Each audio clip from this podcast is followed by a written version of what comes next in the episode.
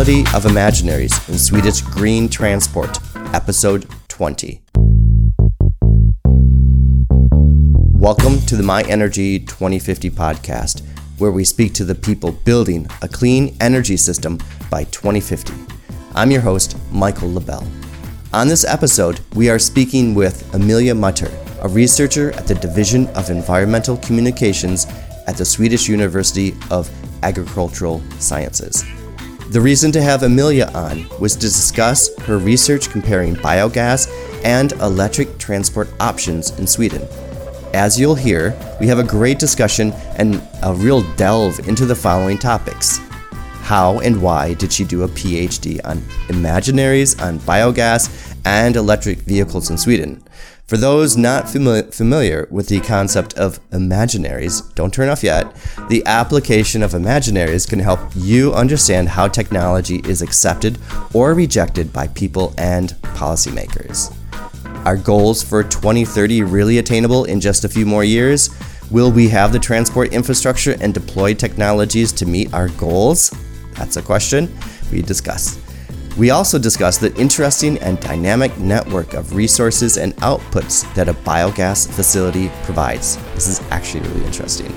And also, why technology lock in may not be a bad thing when it leads to further innovation. Finally, why is it important to understand the everyday design justifications for our transport modes? We learn about the different needs of long range buses compared to city buses. The intent of the My Energy 2050 podcast is to spread the knowledge about how the energy system can assist our transition towards a greener future. If you enjoy this episode or any episode, please share it. The more we spread our message of the ease of an energy transition, the faster we can make the transition.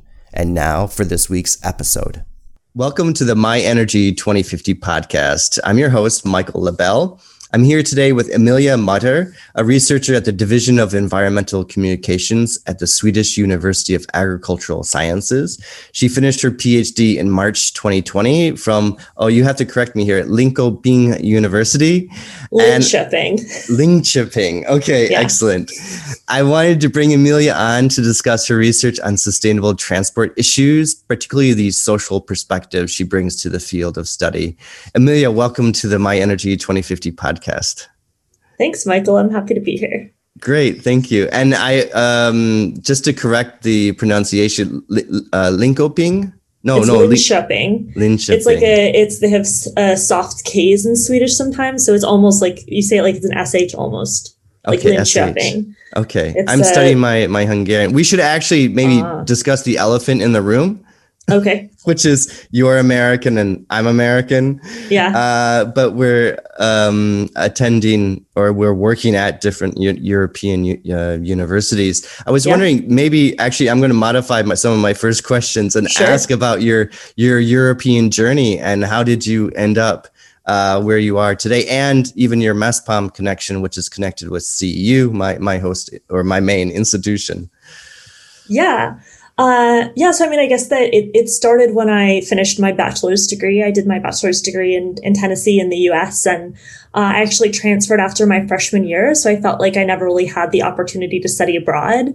Uh, so I sort of ended up with this, this situation where I couldn't really decide if I wanted to study abroad, or sorry, if I wanted to travel, or if I wanted to do a master's. And then I found the MESPOM program, which seemed like the perfect way to do both. Because uh, for anyone who's not familiar with the MESPOM program, over two years I got to live in three different European uh, countries, and I got to travel a lot, and I got to meet a bunch of people from.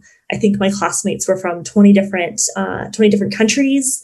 Um, so that was sort of that's why I chose MESPOM. Uh, and so I was really a, a bit of a noob, uh, like I was a bit of a novice when I moved to Budapest for the first time. Um, and I was just so just like so stressed out because it was my first time traveling abroad by myself. Um, but it was a great Budapest is a great place to uh, travel. I mean, we were so close to so many other cities, so I did a lot of traveling with my classmates. Studied my second year at Lund University in Sweden. Um, and I wrote my master's there. And while I was at Lund, I met my partner, now my husband. Ah. So it's one of these kinds of stories. uh, but I also, I mean, I I learned to love the Swedish way of life as well. Um, and I think I had never really considered an academic career until I lived in Sweden, and I learned to understand how um, how at least uh, in my experience as a PhD in, in Swedish academia, you're very much treated as a peer, and it's it's it's like a salaried position, and it's uh, seems much more stable and less stressful than the American PhD system. Yes. Um, so so I decided to stay, or I mean, you know, that's the simplified version. I actually moved back and forth quite a bit. spent five months in Germany, like tried to get a visa to stay in Sweden. Um, but but once I moved here, I decided that a PhD was the way to go. Uh, yeah, that's great. I and um, maybe maybe a bit more on this American comparison because you know yeah. at, at, maybe you don't know, maybe not, or just the listeners know too. Like uh, yeah, I did a what was it in my undergrad I, I did an exchange in Umeå Sweden and mm-hmm. then um, yeah I left in 98 America and then I did a master's in UK at Bristol and then later on my PhD there too and mm-hmm. going back to the US to do a PhD I had an offer but it seemed a bit fraught you know you have to do a lot of teaching and yeah maybe you have money maybe not so maybe you yeah. could talk about like what was appealing to do a phd in sweden besides having this personal connection which i yeah. absolutely understand as well yeah, I mean, because at least my understanding from my friends who did do a PhD in the US, it's it's much harder in the way that you piece together your time because often you have to do some kind of teaching. Um, that that's where you actually get your funding from, so it takes up a, a large amount of your time. Uh, and then also often you're employed to sort of work as an assistant of some sort or to, to help out with your supervisor's research. Uh, so I had friends that it seemed like the last six months of their PhD period was the only time they had to actually like do their research and write their book. Uh, whereas in Sweden, it's, it's treated quite differently. Like it's it's a four year guaranteed funding situation. So I had four years where my job uh, of time where my job was to like take PhD classes, to do all the reading, um, and to do the research and write my book. Uh, and then any teaching that I did was like in addition to that time.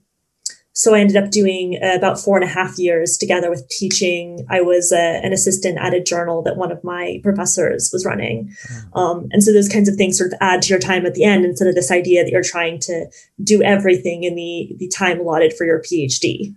Yeah. Is it, can you, I don't know.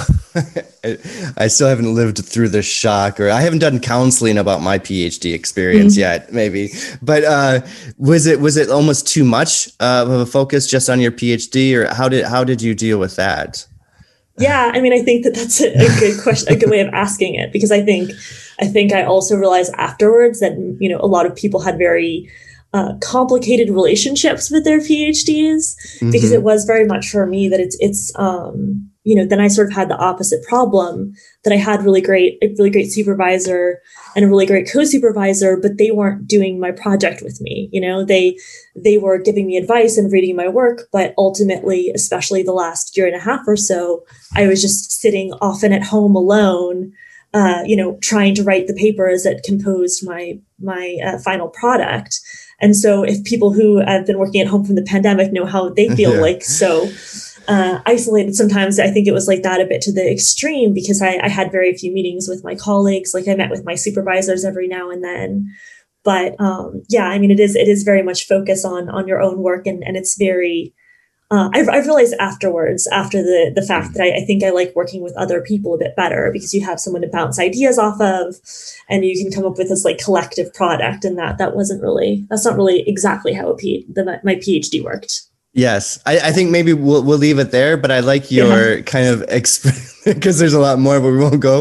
Uh, is is simply like for those that have been working from home during the pandemic. That's kind of like what it is doing a PhD, right? Yeah. This this you're you're alone, and then you're trying to deal with all this stuff. Uh, but it's your piece. Of, ultimately, it's your piece of work, and uh, you have to sort through so many things and learning how to write learning how to do the research mm-hmm. and bringing it together but and that's why i wanted to have you on and i'm so excited because uh, I, I am because i we yeah we have this connection to CEU but i actually mm-hmm. just found your I think I don't know. I was doing a search for like you know uh, sustainable transport or EVs and stuff, and that's when I came across your your publications, which actually is coming from your your PhD uh, or part of it, and that's that's what I would like to talk about. And yeah. so so we can shift it a little bit and.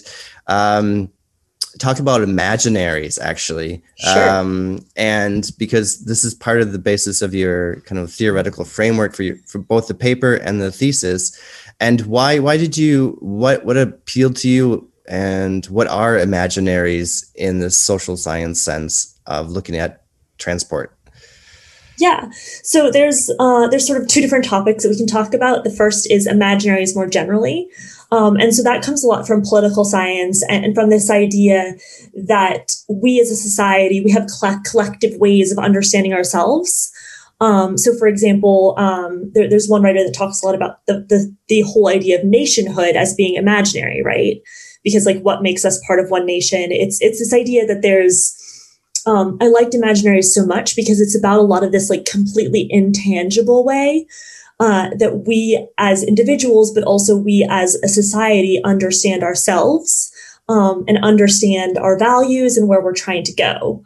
Um, so that's sort of what appealed to me about imaginaries, and, and, in a way, it's it's a bit it made it makes imaginaries very difficult to study because they are so they're ideational, right? Like they exist in people's heads. Um, so how do you go about understanding what an imaginary is? Um, so that was, you know, that was an ongoing problem throughout the thesis or challenge throughout the thesis. And, and, um, yeah, but one that I tried to tackle. Uh, so more specifically, I used a theory called socio-technical imaginaries. And basically, socio-technical imaginaries takes this idea of imaginaries more generally and relates it to developments of uh, science and technology. Um, and there's a few factors that make it an imaginary a socio-technical imaginary. For example, uh, they're collectively held, they're institutionally stabilized. Um, and socio-technical imaginaries, they talk about the desirable future, right? Um, so that's something that also really appealed to me about imaginaries is that um, is that I think that anyone who works with sustainability issues, it's it's easy to feel a bit fatalistic sometimes because the the challenges are so big, and sometimes it feels like we don't know how we're ever going to overcome them. Uh, but because imaginaries are so much about the future that we imagine, like that we imagine, that we hope for, um, there, there's some element of hope always sort of embedded in those imaginaries. Uh, so I think that that's what drew me to them when I started considering different ways of understanding the future. Um, yeah, mm-hmm. and so I can, chose can, imaginaries. Yeah. Can I expand it into an area that uh, sure. not on your research area, but, but sure. these imaginaries almost a it's a can be a political context as well, right? Yeah. So, um, what in what way? I'll, I'll leave it up to you. Uh, in what way is it? Can imaginaries serve a political context? Yeah, I mean, because um, I mean, I can relate that a little bit to my research anyway because uh, imaginaries, right? I where I said they're institutionally stabilized. So imaginaries can come from anywhere, but um, but they often are greatly influenced by things like political ideals, like the kind of um, for lack, lack of a better term, propaganda that a government sort of tries to sell you on. So in Sweden, if we want to take my my case study, which is mostly about sustainable transport in Sweden, there's a lot of dialogue about this idea of being uh, fossil fuel independent by 2030. So that's the kind of thing that they they discuss a lot.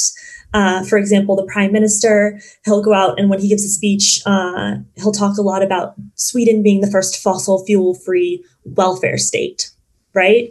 And so, like, that's that's a very political move because it's even if you're not necessarily interested in sustainable transport as a subject, if you are interested in current events and you listen to the prime minister's speeches, you'll hear this kind of rhetoric and it gets in your head. And, and so then when you start to imagine your own future and you think, you know, as as most people casually do, what is my life going to look like in 10 years? You think, oh, well, if we're going to be a fossil fuel free welfare state, then I'll probably be driving a non-fossil fuel vehicle.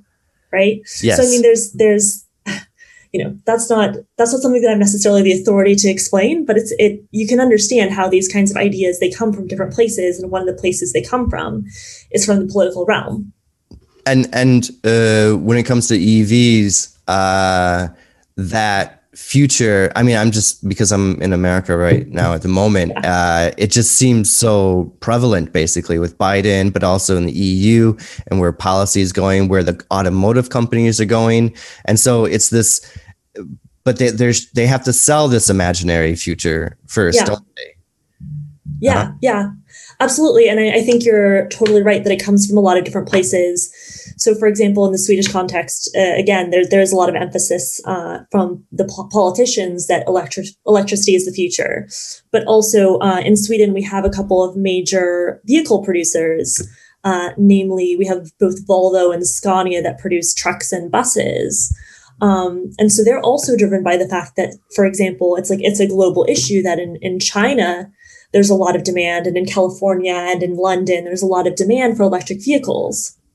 So it also drives manufacturers to uh, to change the way that they think about their future and what kind of vehicles they're going to provide. So there's multiple different uh, different like classic car producers. For example, I think GM is one of them yeah. that's come out and said that that they plan to only produce hybrid and electric vehicles uh, you know, in the next 10 or 15 years. So that has a huge impact also on the imaginary. But does this, I don't know, how do I take, does this is like marketing? It's almost like a marketing strategy or is it, is it, how, how can it actually fuel it? Yeah, maybe I don't want to say greenwashing because actually maybe I think it's a bit more, um, there's greater intent behind it. There's some policy mm-hmm. changes, but how, how do we differentiate what they what we're actually doing to to kind of build to this imaginary future and what we're I don't know not doing or something? Yeah, it's hard for me to answer that question, but one one of the things that I think is is maybe a bit what you're trying to get at is the way that this is a bit of a self fulfilling prophecy, yes. right? That it's um that if we talk enough about the electrified future, then enough people will buy into the, the electrified future and then we'll have the electrified future, right? Um, so, I mean, I think especially when you're in the situation that we're in now with electric vehicles, that it's coming from a lot of governments, uh, you know, at least like local municipal governments, um, and it's coming a lot from the manufacturers. So then when we as consumers go out, like I know a lot of people who then when they are in the process of buying a new car, they think much more seriously about buying an electric vehicle because they feel like, and, and, and, that's actually something I witnessed a lot with my research is this idea that it's going to be electrified buses in the future. We might as well get on board this train so we're not left behind in the past. Yeah. And who did you interview for, for your research? Uh, I interviewed, so I did, uh, I did sort of what I framed as three different case studies. Yes. Two are municipal case studies, one in the city of Linköping, where my university was based, um, one in the city of Malmo, which is the third largest city in Sweden in the south, and um, one that was more of a global case study, or not global, sorry, national case study in Sweden. Um, and so I interviewed uh, people mostly involved with public transport, so the public transport providers, um, the people running the bus companies uh, in both of the local case studies, um, some politicians. I interviewed representatives from the two major vehicle manufacturers, uh, both Volvo and Scania. Um, yeah, it's a really good cross section. Yeah, I mean, so it was a you know it was I, I, tried to use a bit of like a snowballing situation. So so asking who I should talk to, and and I got some really interesting suggestions because um, because I we've talked a lot about electric vehicles, uh, but a lot of what my thesis was about was actually about the intersection between electric vehicles and biogas, because biogas has a very strong history here in Sweden. So, uh, so it was interesting to see the way that uh, when I started doing the research, I had this idea that I'd interview like biogas actors and I'd interview uh, like electricity actors, but really a lot of those actors are the same people. Uh-huh. Um, and how did they see this trend? Because yeah, maybe sorry, maybe we should back up and you can talk about biogas in Sweden because yeah, that, sure. that, that's an established technology resource. Yeah. Uh-huh. Yeah. So that was actually biogas is actually my um, what do you say like my entry point into this discussion, right? So my thesis was originally, or my project was originally, it's funded by uh, an organization called the Biogas Research Center, which is mm-hmm. this competence center that we had at Linköping University, or it's it still exists, but I am no longer researching there. Um, and so biogas has a really interesting history in Sweden because uh, I think it was it, around the 90s they started uh, investing in a lot of biogas. And I feel like it's necessary to clarify that biogas is different than biofuels, um, because I think especially uh, especially American potentially listeners, because we call it gas, there, there's some confusion there.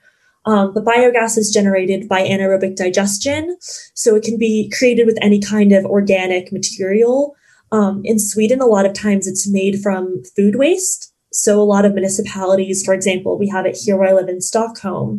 They collect food waste, so your apple cores and you know everything that you normally throw away, and they put it together in an anaerobic digestion facility uh, and create this gaseous fuel that's primarily methane. Um, and so it's an interesting. Uh, it creates these interesting sort of like local systems um, and so in Linköping, where I did my PhD, they, they sort of have a reputation of being having a very strong biogas history because uh, they were one of the municipalities that heavily invested in this um, in the 90s, I believe, um, and and uh, built a lot of these facilities to create their own biogas. Uh, but then also um, through the other arm of the municipality, that they also uh, then ran their own bus system then they can also provide sort of like demand for the biogas that they're generating. Uh-huh. And so they can create this sort of like closed loop system. And there's also a lot of uh, benefits on the side for agriculture. Uh, for example, when you generate biogas, you also have this byproduct of digestate, which is like a um, organic fertilizer that you can then use in local agricultural production. So uh, that's one of the reasons why I was so excited about getting into this project because I just love the the image of this uh, you know, nothing goes to waste kind of thing when you're creating fuel from waste. And um, and is it true? Um, I mean, it depends on how you. I think like a lot of things, it depends on how you look at it. Uh-huh. It's absolutely true that that they use like that they collect municipal waste and like uh, organic waste, and that that's a lot of the basis for production. It's absolutely true that there are um, there are producers in the region that use the digestate as a fertilizer. Um, but I mean, there's, you know, it's like all systems, it's complicated. Yes. Yeah. And I think you have, uh, correct me, um, but in the thesis, you talk about they also blend it with natural gas, or is this not in this location? That was that Malmo.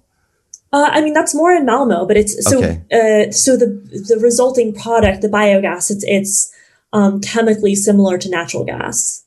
So depending on how you ship and store it, a lot of times it's a, it's in a mix with natural gas. Okay. Uh, but that's less so in the case of Linköping, where they have this local system, uh, and most things are shipped, for example, by truck.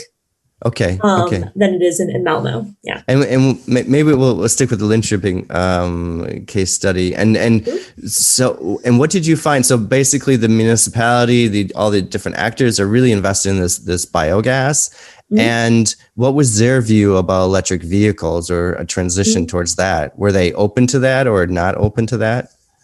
Yeah, I think that that's what sort of surprised me when I started to to go out and interview these people is that no one that I interviewed had a like outwardly negative opinion about electric vehicles, right?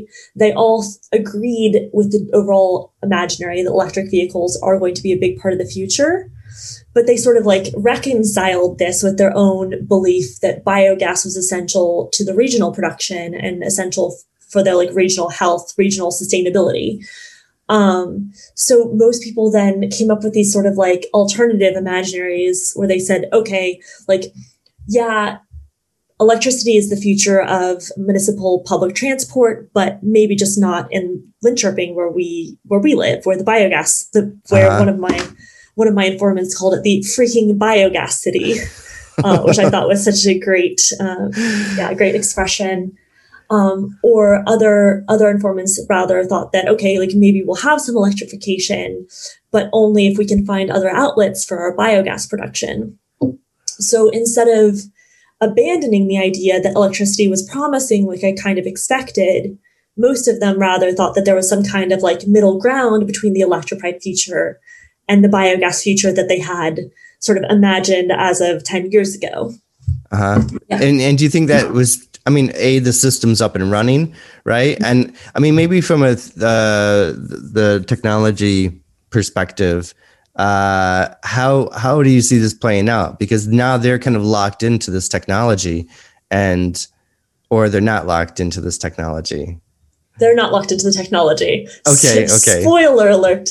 No, uh-huh. but um that uh I mean I think I think that they you know, it was clear that there's a lot of value built around this system, right? And so um so actors there they felt like if if they're going to use electri- electricity in their buses they still need the other parts of the biogas system right? So they need to still need the outlet for their organic waste. They still need the digestate uh, fertilizer for their farmers. So they should just take this like use case scenario and swap it out for something else um, of course, that's not an easy process. And so I think that for me, that was one of the big takeaways from this project is that transitions are not simple. It's, it's rarely a, transition from one, like one solution to the next. It's rather like, especially when you're talking about sustainable transport, it's such a big, complicated puzzle. Yeah. So it's a lot of this like shifting things around from one place to the next. Um, so I mean, uh, as I said, spoiler alert, that actually they they do have electric buses in Linköping now uh, like not in all the bus, uh, not in all the routes, but in some of them. Um, and the municipally owned uh, biogas company called Tekniska Verken, uh, one thing that they've invested a lot in recently is liquefaction. Oh. So if you can if you can take the gaseous fluid of the biogas and you can make it a liquid fuel, uh, flu- a liquid fuel um, like LNG, except LBG in this case, uh, then there's more use cases because it's easier to transport and to store it. Oh. Um, so that's that's what they're sort of focusing on then. And so then, for example, one application is you can use it in ferries. There's a lot of ferries here in Sweden that, you know, cross the Baltic Sea, for example, um, and and you can you can you can put it more easily into the electricity system and, and various different things. So I think that that's sort of the direction that that they're going into. Uh, also, quite a few of the vehicle manufacturing companies have then uh, put more energy into developing uh, liquefied biogas uh, transport trucks. So there's like it opens up the possibility if you can liquefy the nat- or liquefy the biogas. Yeah. Oh, so cool. So it's like actually a story, and I mean, it's real life of technological evolution. So they're yeah. just developing it more and more to fit other purposes, and yeah, other. So they're not going to be kind of locked out later on. No, I mean, because I think that, um, you know, I think that it's interesting because if, if we're talking about imaginaries, then all of these imaginaries related to any specific fuel are sort of like under this umbrella that we're going to have the fossil fuel free vehicle free fleet by 2030, which by the way, pretty optimistic, but yes. still.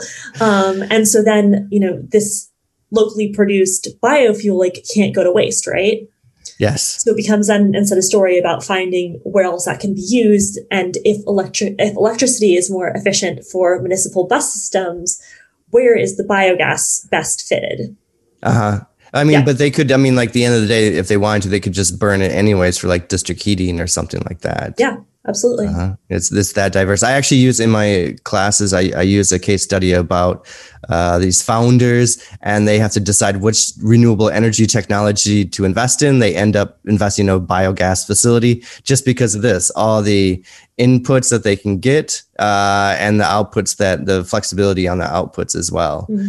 Uh, and so biogas, I think, is a really interesting technology. So, and yeah. actually, maybe now I pair all this with with that case study for my students. Mm-hmm. So, and I wanted to go because it's it's not uh, so that's the the case study there, but in Malmo there's a different. I found this really interesting. There's a different mm-hmm. interpretation of gas or biogas, and maybe you could describe that.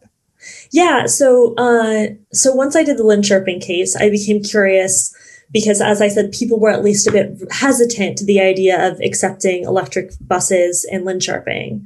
Um, so I found Malmo as a case study where they were already in the process of uh, adopting electric buses in their bus fleet. So they had some some lines underway, uh, and I went there expecting to find a story of uh, similar controversy, and instead, all the actors I interviewed were basically like, "Oh yeah, no, we we all agree that electricity is the future. We have no problem giving up the biogas."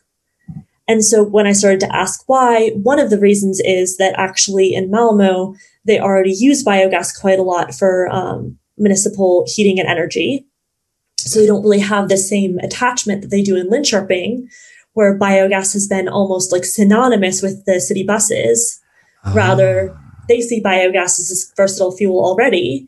Um, and then it was other things like, as you mentioned, that natural gas uh, had much more of an impact in Malmo because Malmo sits right at the tip, uh, southern tip of Sweden, where it's connected to the international gas network that goes comes up from Denmark.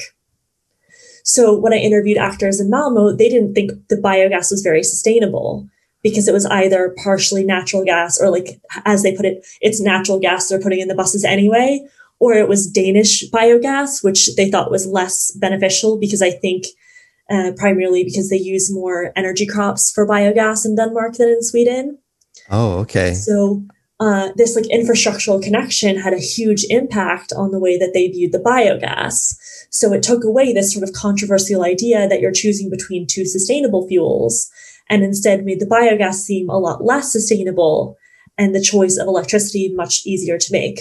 But how, uh, so much, how, like, I'm really interested now in the buses and uh, Linköping. Linköping, yeah, because I mean, uh, yeah, as I mentioned, also, yeah, you can use it for district heating and just burn it, and that's yeah. people don't see it. But do you think that the now that we're talking about imaginaries, I think, uh, what is the symbolic uh, role that that buses play in projecting? I don't know, uh, a part of the energy system in people's lives. Mm-hmm. Yeah, I think that my informants really got into that as well. That that um, as they expressed, and that was my experience as well. Like the buses really sort of drive home this, um, you know, this uh, resource loop that's happening in Linköping. Um, that you, when you uh, get rid of your food waste, you have these nice green bags that say, um, you know, this is future biogas on them. Oh.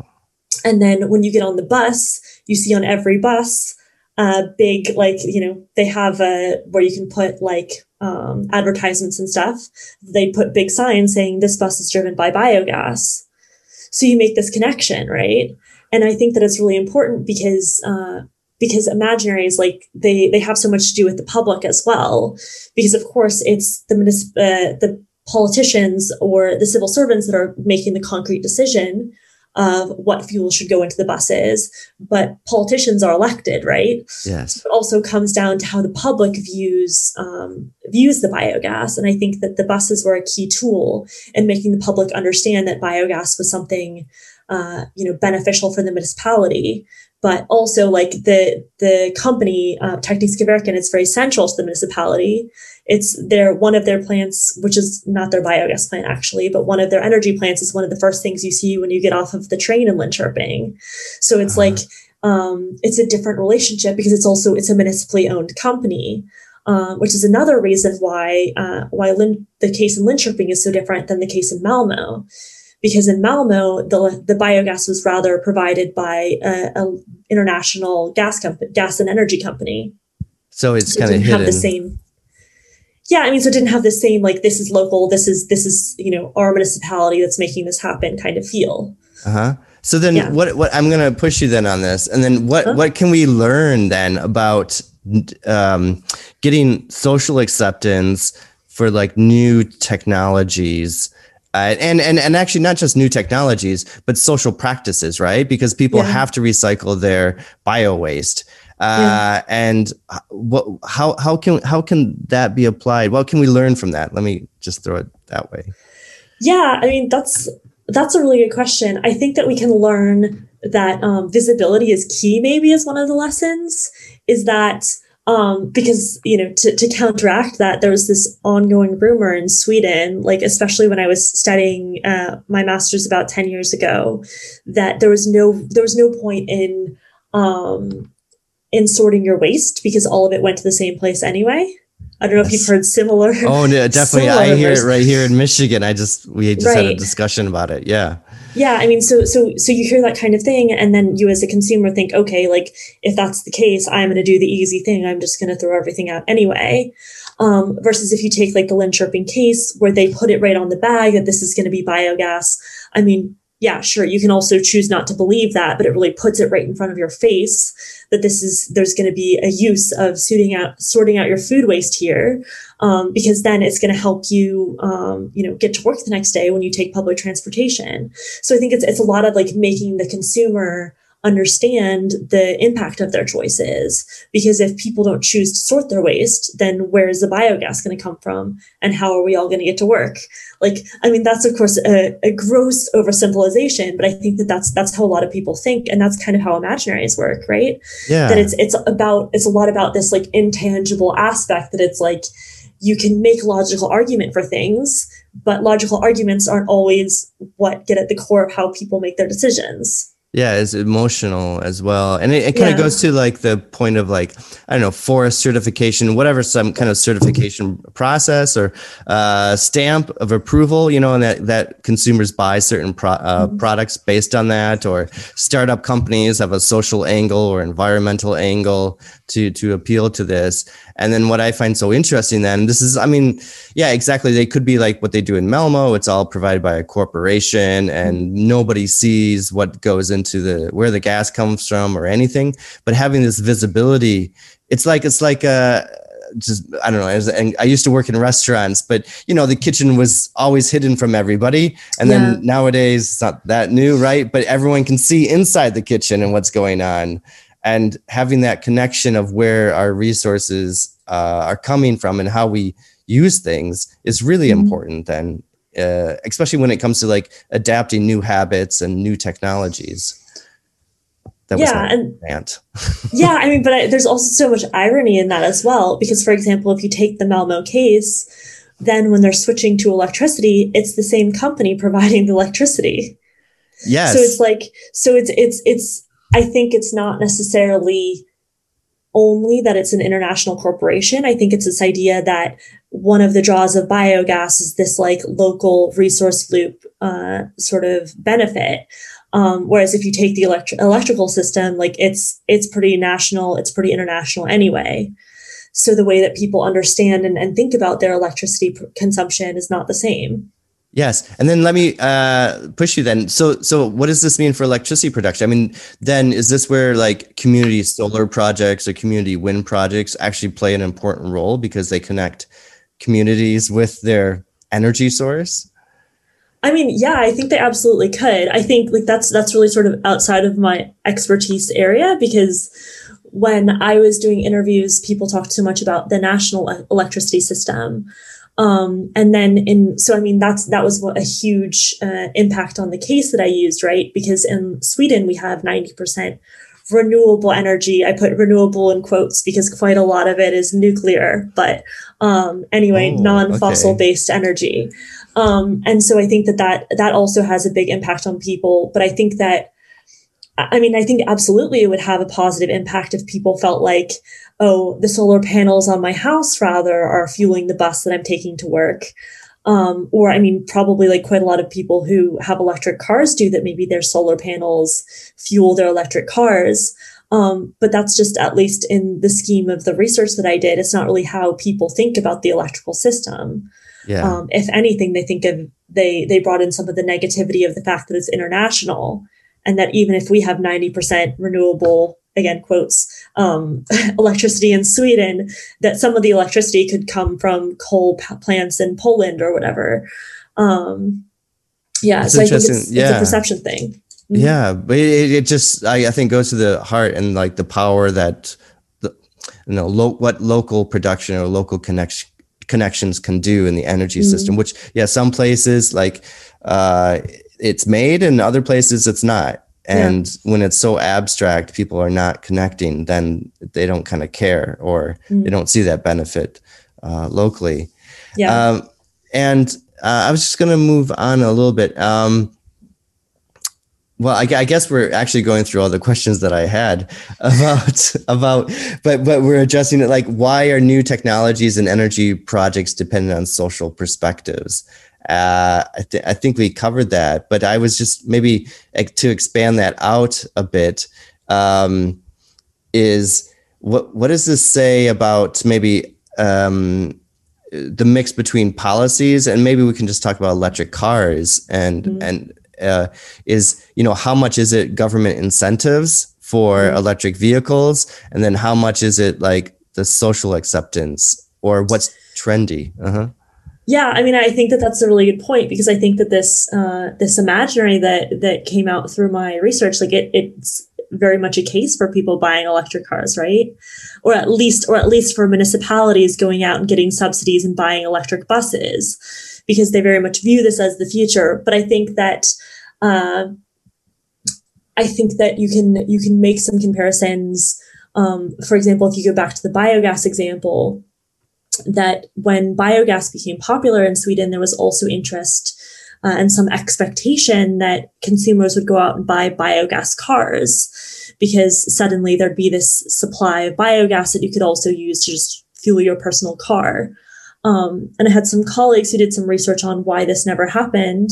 And one of the things that they came up with was the fact that the only cars you could, there was a real limit in terms of biogas cars you could buy and a lot of the ones that you could buy were a bit like uh, dumpy. Okay. so yes. if you compare it then to electric vehicles, where there's a lot of like, since so many uh, so many producers are creating newer, faster, faster charging, longer range electric vehicles, that it really inspires better consumer choice. Yeah, and because it is partially it is partially government subsidi- subsidies because they help offset the fact that electric vehicles are still more expensive. But I think that also it's it's the fact that these vehicles are becoming desirable to drive. They have more sort of social weight associated with them since the advent of the te- the Tesla. Yes. That that it's no longer like it's not like it was when people were considering buying biogas cars and maybe they only had slightly ugly models versus now it's like you know if you make a lot of money and you want a cool car you can go buy a tesla and get a subsidy for it. And it's almost a status symbol. practically for free. Yeah absolutely it's absolutely a status symbol i think uh-huh so the yeah. shift is shift is there because they're still quite expensive right i mean yeah. the the cost is upfront rather than over time with yeah. the fossil fuels and then you you just see basically the car companies coming in after tesla has made it sexy uh, and basically. and then yeah and then doing their part but otherwise i mean because it's a reconfiguration of their own internal combustion engine technologies mm-hmm. so they didn't want to want to do it but now but now they're being forced. I was just wondering, um, what about like the social side of this? I mean, mm-hmm. so like we have this push for, and Sweden's, uh, we, we could call it a socialist country. It's so funny being in America because, you yeah. know, people are like, oh, those socialists, those yeah. communists, you They're know, it's horrible. We don't want any of that over here. Yeah. Uh, and the life in Sweden is pretty, pretty comfortable. So, um, how how is that playing out or what is the dialogue if there is one about like um, lower income people affording mm. i don't know some sustainable or i mean everyone's just expected to take public transport? How how, how does that go? Yeah there's absolutely that's a big part of the discussion. Um, I would say as much in terms of where people live as, as their income levels that, um, I mean, cause that's, that's definitely an argument, for example, against, um, heavily taxing fossil fuels, right? Is that if you heavily tax fossil fuels, people who have older, higher, uh, higher fuel burning cars, they can't afford to get to work anymore because they can't afford the new costs. Um, but it's also it's a social question from a urban rural perspective as well because one of the things that i learned when i was in, going out interviewing people in public transport for my thesis was that one of the places where they been making cuts that was quite controversial is in um, rural uh, rural access. So how many routes there were to rural areas, and if if you want to try and enforce that people should take public transportation instead of driving their own cars, they need to have access to public transportation, right? Like that needs to be a viable alternative for them. Um, so I mean, there's absolutely is that the ice cream truck? yeah, that's the ice cream truck. yeah, electric or is it petrol? Pretty sure it's a petrol one, but. okay. Um, yeah. So you can recognize that sound anywhere. But yeah. yeah, exactly. Okay. Sorry, sorry. So so we know that there's no they don't have electric uh yeah, ice cream trucks, but this rural urban divide then. That's yeah. what we're talking about. So that becomes a big issue as well because then also like if if you want to talk about this then electrified future, uh, you know, it's it's harder. You can't drive. Uh, it's harder to drive electric buses on rural routes um, which is one of the one of the ways the outlets that has been discussed for biogas. Then right is that then maybe okay we put biogas um, in our uh, like regional routes instead, the ones that go between cities. Um, but that came up with an interesting dilemma for the social side of things because the uh, with my work in Linköping, the public transport company, they have a specific kind of bus that they always drive on their rural routes. Oh, right. Uh-huh. I mean, if you if you've ridden a lot of public transport buses, maybe you've had this experience yeah. that in the cities they tend to look more like trams. They have more doors and stuff. Versus between cities, they're more like uh, like long haul buses, like with more seats. Yeah. Um, that that you can't do those as compressed gas buses because the tanks are too big. Oh. So you can't do these like double decker buses with. So those are the the few buses that they had the public transport agency that weren't biogas buses because you couldn't get the the big tanks on top that you need to hold the volume of gas. Yeah. Um, so it's a bit of like a complicated thing that it's like even if you electrify city buses, it's harder to electrify those buses. And then if you want to encourage people to switch to electric cars, range, of course, is a bigger issue if you live further outside of town. Um, yeah, so That's this so interesting. urban divide is like it's a big issue for sure. Yeah, I mean, but but that's a very very good example of, uh, and actually, it's great that you you came out you found that out in your research because mm-hmm. it really indicates when you get down into these issues, right, of where does this technology work and where does it not work, and it's exactly this type of thing. Well, for that type of bus, it, it can't really work, or it's not yeah. developed enough the technology, yeah. so that we we got to stick with this older system. I don't know, maybe yeah. diesel or something, right? But but. uh and so over time that's that's why i mean so so the goal is this there's a big 2030 goal in sweden. Mm-hmm. and you're, you're kind of doubtful of that. What, what is the oh, 2030 yeah. goal? And why may they not reach it? Yeah i mean so the 2030 goal they sort of like rolled it back a bit since they introduced it. Um, it is technically to be fossil fuel independent um, for domestic transport by 2030 so independent is key because that means, for example, like if you have hybrid cars or these kinds of things, that they can count as uh, independent because they can drive not on fossil fuels. Okay. Um, I am skeptical because 2030 is now less than 10 years away. There's a lot of vehicles on the road now that will still be on the road in 2030. Uh, it's my opinion that also, I mean, because it's, it's not just a matter like it's a supply question as well, right? And, and I mean, Sweden has made great strides. We have 22% biofuels in our, uh, like in our uh, road transport fleet, which is like really, really high. Um, and if you take public transport, it's much better. Like the public transport fleet, I think is 86% or so wow. Biofuels. So, I mean, there's, there's a lot of progress in the right direction, but it's just, there's a lot of barriers to sort of you know these things go much more slowly than you might hope that they do but um, i also kind of wanted to go back to what you're saying about the like rural, rural urban divide and and to me that really sort of highlights one of the most interesting things that i think i learned in this thesis and and why i think this kind of research is important is because it really highlights the fact that there's not like there's not a good solution that's works in 100% of cases right? That that probably our trans our transition to a renewable uh, energy system it's going to be quite piecemeal where we're trying to like fit together all the different fuels and all the different applications meanwhile also working very heavily with um, energy efficiency right? Yes. Um, and so i just think that that this to me this project was so interesting because the fact that i was then looking at uh, a case where it was a renewable to renewable transition it highlighted the fact that that it's not like it's not like this uh, straightforward pathway and then we're done. It's rather a lot of like interchanging in the meantime and trying to find which solution fits what best in the be- in each place. Yeah, yeah, yeah, right. And it's yeah. just it's the evolution of technology itself. Certain yeah. parts of it become more efficient, and yeah. then do, do you re, what do you do with the older technology? That it may not be that old, right? It's only ten years old or something. Uh, yeah. But something is even cheaper now, and how how does it change over time? But I think yeah. your example of how the industry is adapting, like producing LPG or something, is actually a really good example mm-hmm. of of this change over time. So yeah. Not, mm. Well, and I was going to say that's that's one reason why um, why it also wasn't interesting to take uh, transport buses, public transport buses, as a case study, because those typically only have like a ten year life lifespan anyway. Um, so so it I think that it sort of provided some interesting lessons that could potentially be applied to the wider transport fleet. Yes. Yeah. Sorry, when you say that, and I say in Hungary, sometimes it's thirty or fifty years.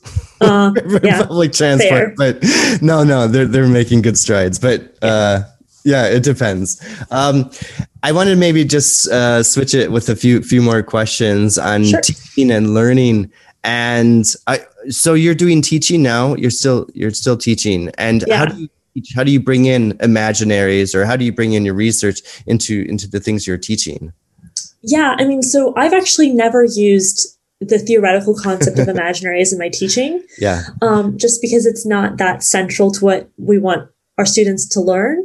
Uh, but it's come out quite a lot anyway. Like the the case material was really helpful.